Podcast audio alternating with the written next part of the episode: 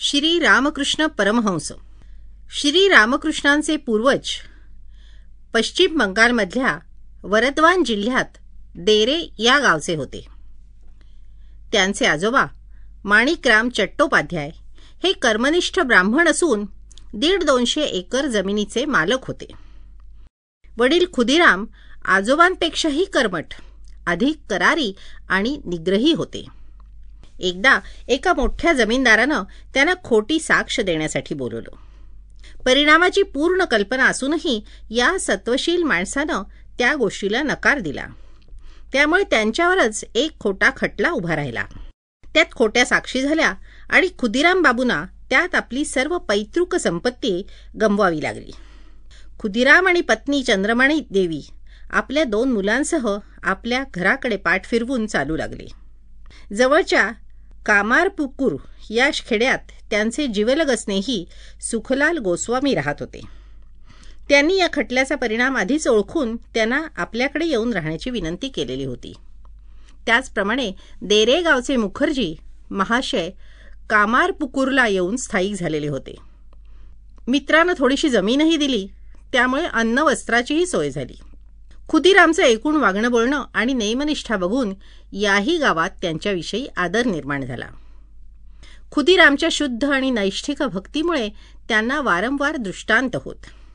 एकदा परगावहून घरी परतत असताना वाटेत झाडाखाली झोपले असताना त्यांना स्वप्न पडलं की प्रभू रामचंद्र बालवेशात आपल्यासमोर उभे राहून आपल्याला घरी घेऊन चल असा आग्रह करत आहेत.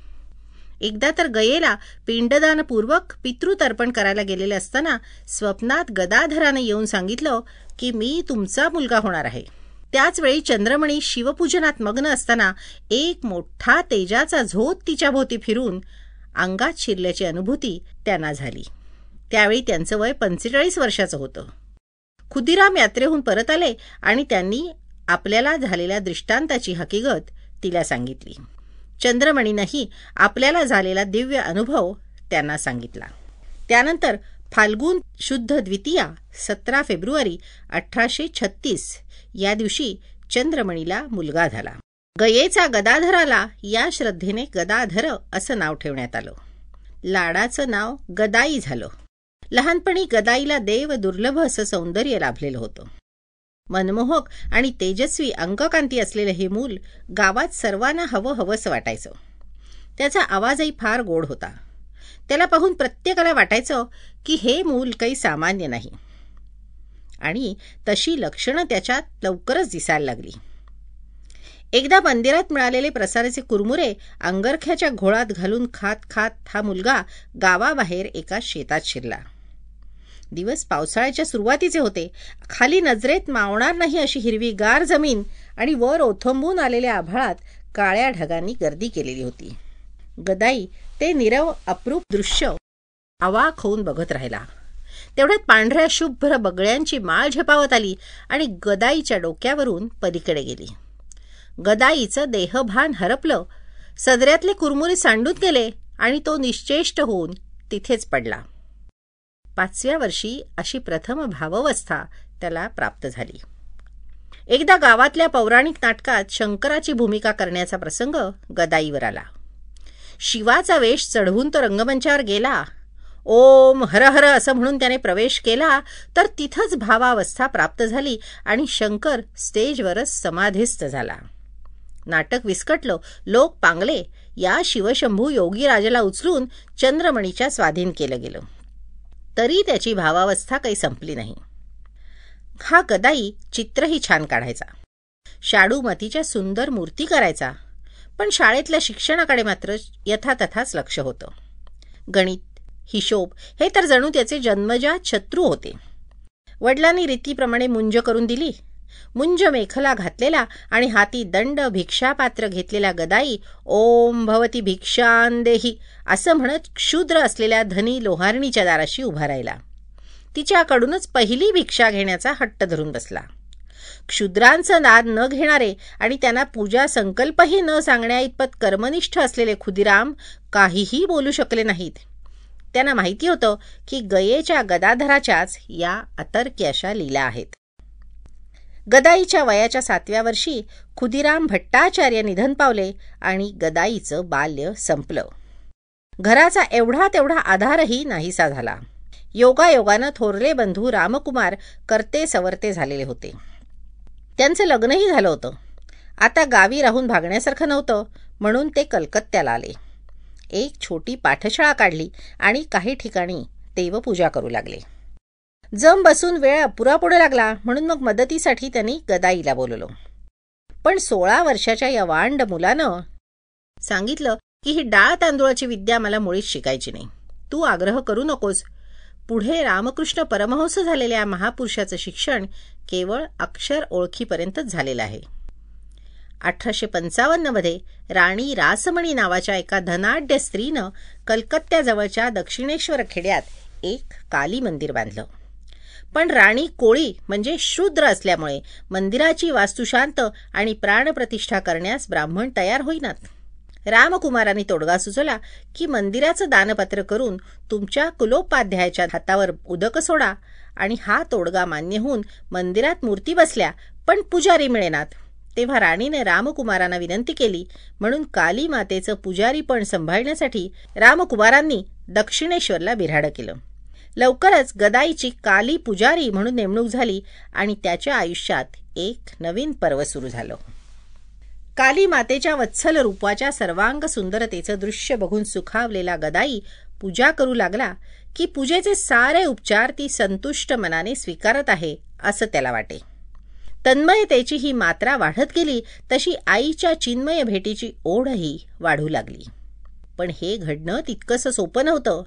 दिवस चालले होते प्रतीक्षा शीख भरत होती आणि एक दिवस गदाधरानं तू दर्शन देत नाहीस मग कशाला जगायचं? असं म्हणून मंदिरातली तलवार उपसून घेतली आणि ती स्वतःवरच तो उगारणार तोच त्यांना भावावेश झाला आणि आईचं अभूतपूर्व असं दर्शन घडलं.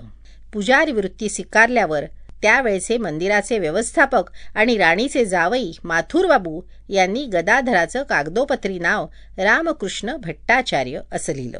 रामकृष्णांनी अशा रीतीने संपूर्ण तन्मयतेने केवळ पूजा करत आपलं इष्ट ते साध्य केलं. कालीच्या उपासनेत भक्तिभाव आणला तो रामकृष्णांनी आणि त्या भक्तीच्या बदल्यात तिचं वात्सल्यमय प्रेमही त्यांनी अनुभवलं.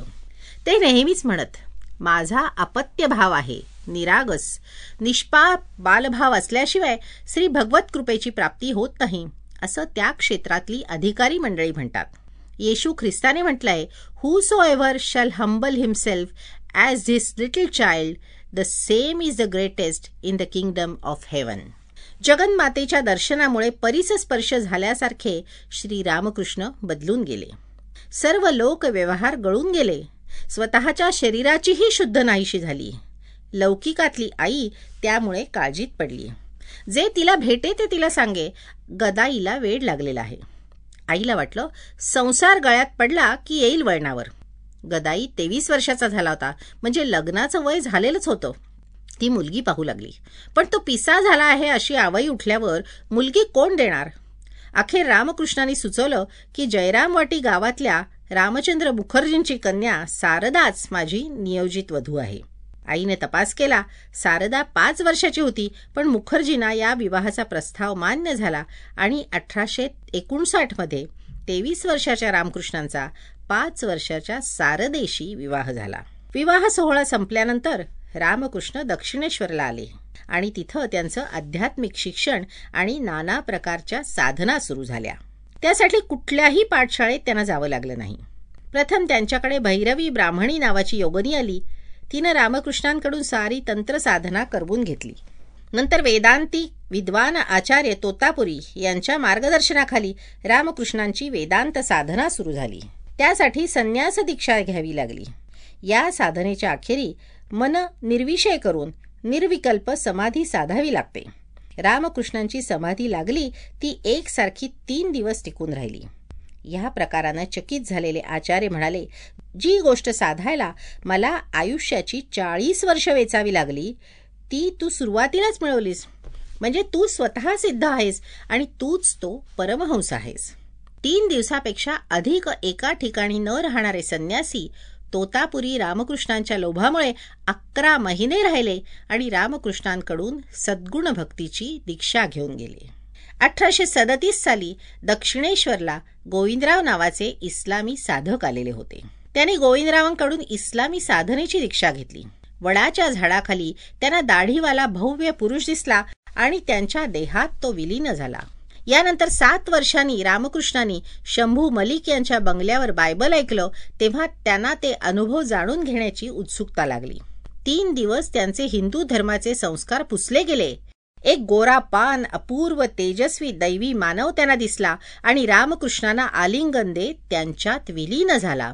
या सर्व साधना करून घेण्याचा आईचा उद्देश एवढाच होता की भेद बुद्धी नष्ट व्हावी आणि सगळ्या पंथात एकच चिन्मय शक्ती वास करत आहे याचं प्रत्यक्ष दर्शन घडावं. पण सगळ्यात मोठी आणि अवघड अशी एक साधना अजून राहिलेली होती.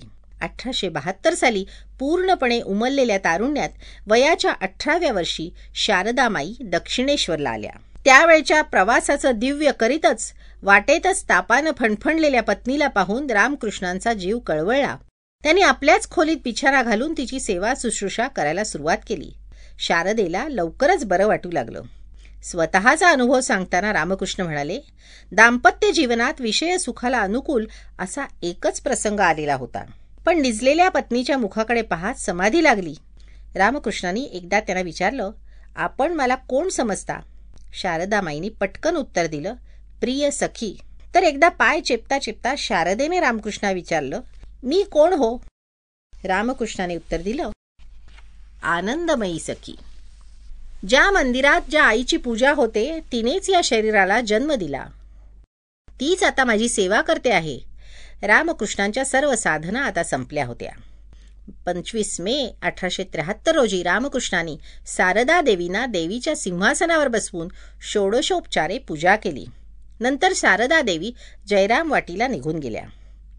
कलकत्त्यातली आणि निरनिराळ्या क्षेत्रातली आध्यात्मिक अधिकाराची मंडळी रामकृष्णांना मानू लागली.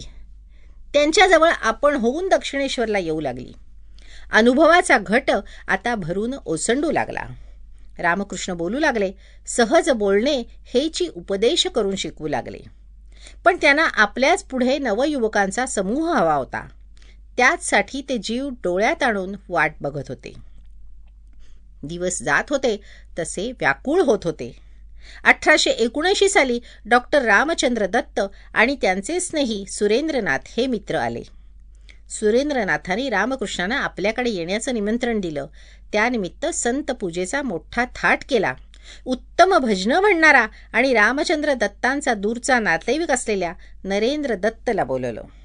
त्याच प्रसंगी रामकृष्णांनी त्याला प्रथमच पाहिलं आणि ओळखलं की हा आपल्यात सर्वात जवळचा आहे. त्यानंतर नरेंद्रासारखी कितीतरी तरुण मुलं त्यांच्याकडे आली आणि त्यांनीही जन्मोजन्मीची ओळख असल्याचं दाखवून त्यांचं स्वागत केलं. त्यांना आपल्या केवळ सहवासानं घडवलं कृपेचा अनुग्रह केला. हे तरुण आपलं शिक्षण सुस्थितीतलं घर आई वडील क्वचित स्वतःच्या बायका मुलांचा संसार सोडून रामकृष्णांच्या संगतीत येऊन राहिले. ब्रह्मचर्याची दीक्षा घेऊन भक्ती आणि योगाचं साधन करत राहिले. रामकृष्णांच्या समोर आणि त्यांच्या पश्चातही अत्यंत त्यागमय असं वैराग्याचं जीवन जगत राहिले. त्या सर्वांनाच रामकृष्णांनी आपल्या हातानेच भगवी वस्त्र देऊन संन्यास दीक्षा दिली. रामकृष्णांचे विचार देश परदेशात पोचवण्याची आणि स्वामी विवेकानंदांना भक्कम आधार देण्याची महत्वाची कामगिरी या मंडळीने केली. पण रामकृष्ण आणि विवेकानंद म्हणजे साखरेत गोडी मेघात पाणी आणि तेजात उष्णता असे एकरूप होते. रामकृष्ण विवेकानंद म्हणजे चोख सोनं आणि त्याचा सुघड अलंकार होते. रामकृष्ण विवेकानंद एकत्र आले आणि त्यांनी आध्यात्मिक क्षेत्रात अलौकिक असा इतिहास घडवला. रामकृष्ण सूर्याचा तेजस्वी संदेश पृथ्वीच्या पाठीवर सर्वदूर पोचवणारा प्रखर किरणांचा झोत म्हणजे स्वामी विवेकानंद होत. निरनिराळ्या साधना सततचा भावावेश सतत समाधी आणि उरलेला वेळ सतत बोलणं त्यामुळे रामकृष्णांना घशाचा विकार झाला. त्याही अवस्थेत त्यांचं मार्गदर्शन चालू होतच. विवेकानंदांना एकदा समाधी सुखाचा अनुभव घेऊ दिल्यानंतर ते म्हणाले ते आता सगळं कुलूप लावून बंद केलेलं आहे. आधी या जगातल्या जगदीशासाठी तुला बरंच काही करायचं आहे. आधुनिकतेच्या नावाखाली धर्माविषयी त्यांचा बुद्धिभेद झालेला आहे. तो तुला दूर करायचा आहे. तूच एकटा हे करू शकशील. ईश्वरानुभव सुरू झाल्यानंतर तुझी प्रकृतीच ते करायला तुला भाग पाडेल. रामकृष्णांच्या अखेरच्या दुखण्यात त्यांच्या वेदना आणि हाल अपेष्टा स्वामीजींना बघवेनात. ते मनाशी म्हणाले इतकी साधनं करून सच्चिदानंद स्वरूपाचा अनुभव घेऊन अखेर त्यांची अशीच मानवी अवस्था. त्यांच्या मनातला विचार ताडून एका आवेशात रामकृष्ण त्यांना म्हणाले अरे अजूनही संशय? लक्षात ठेव पूर्वी जो राम म्हणून आला जो कृष्ण म्हणून आला तो आता रामकृष्ण बनून आलेला आहे. शेवटी या थोर सत्पुरुषानं आपल्यामधलं सर्व अलौकिकत्व आणि तपाचं तेज विवेकानंदांना देऊन टाकलं आणि शांतपणे पंधरा ऑगस्ट अठराशे शहाऐंशीच्या रात्री महासमाधीत प्रवेश केला. कबीरदासांनी अपेक्षा केली त्याप्रमाणे ईश्वराने दिलेलं झिनी झिनी विनी चदरिया श्रीरामकृष्णांनी साधनेच्या रंगात रंगवून आपल्या शुद्ध आणि कामनाशून्य चारित्र्याचा सुगंध लावून